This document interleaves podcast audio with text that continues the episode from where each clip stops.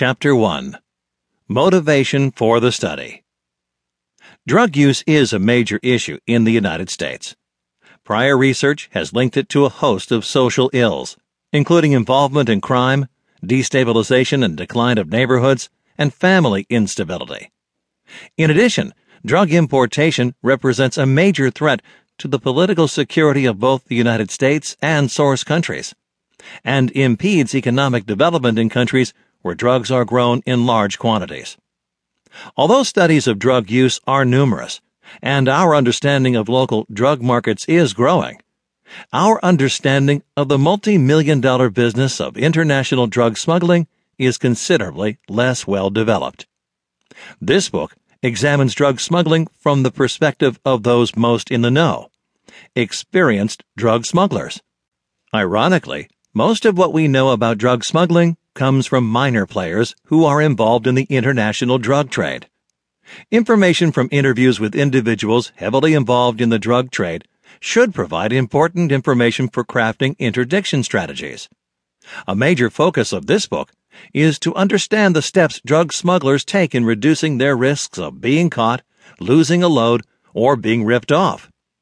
In this regard, behavioral change on the part of smugglers can take one of two major paths.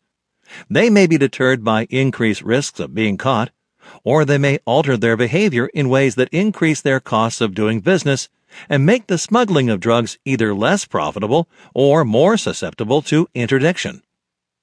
A better understanding of how individuals respond to increased risk is of considerable importance owing to the significance of drug use in the United States, as well as the annual expenditure on drug enforcement and treatment. More than 50 agencies in the federal government are involved in drug supply and demand reduction strategies, and the annual budget of these agencies is approximately $17 billion. It is estimated that when federal, state, and local expenditures are combined, the United States spends roughly $30 billion annually on drug control efforts. In addition, drug smuggling has been linked in some circles to terrorism. There are two specific goals that focus on interdiction efforts in the National Drug Control Strategy, NDCS. The first is to shield America's air, land, and sea frontiers from the drug threat. This includes a target of reducing the rate at which illegal drugs cross the transit and arrival zones by 20%.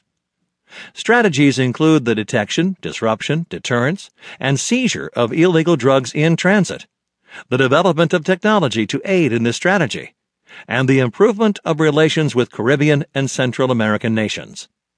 The second goal for reducing the supply of drugs is to achieve a 30% reduction in the amount of drugs shipped from producer nations and a 50% reduction in illicit drugs produced in the United States.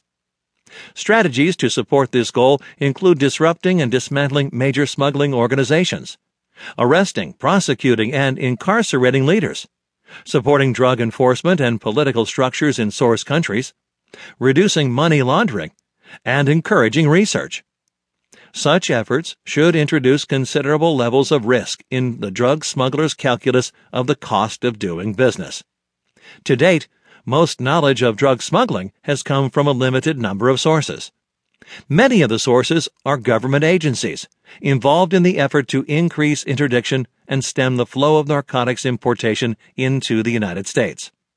At best, these data provide a limited picture of the volume of drugs smuggled each year, the methods engaged in by drug smugglers, and the perceived impact of changes in interdiction strategy on the behavior of smugglers. This book seeks to fill that void through in depth interviews with the most heavily involved drug smugglers incarcerated in the federal prison system. The authors were afforded access to 34 of the highest level drug smugglers confined in federal institutions at the time of the study. Intensive interviews provided information on the smugglers' experiences transporting drugs into the United States, their perception of U.S. interdiction activities, their reaction to these activities, and their perception of the risks associated with smuggling drugs into the United States. The authors were fortunate to have received support from the Office of National Drug Control Policy, the U.S. Customs Service, and the U.S. Coast Guard to conduct this work.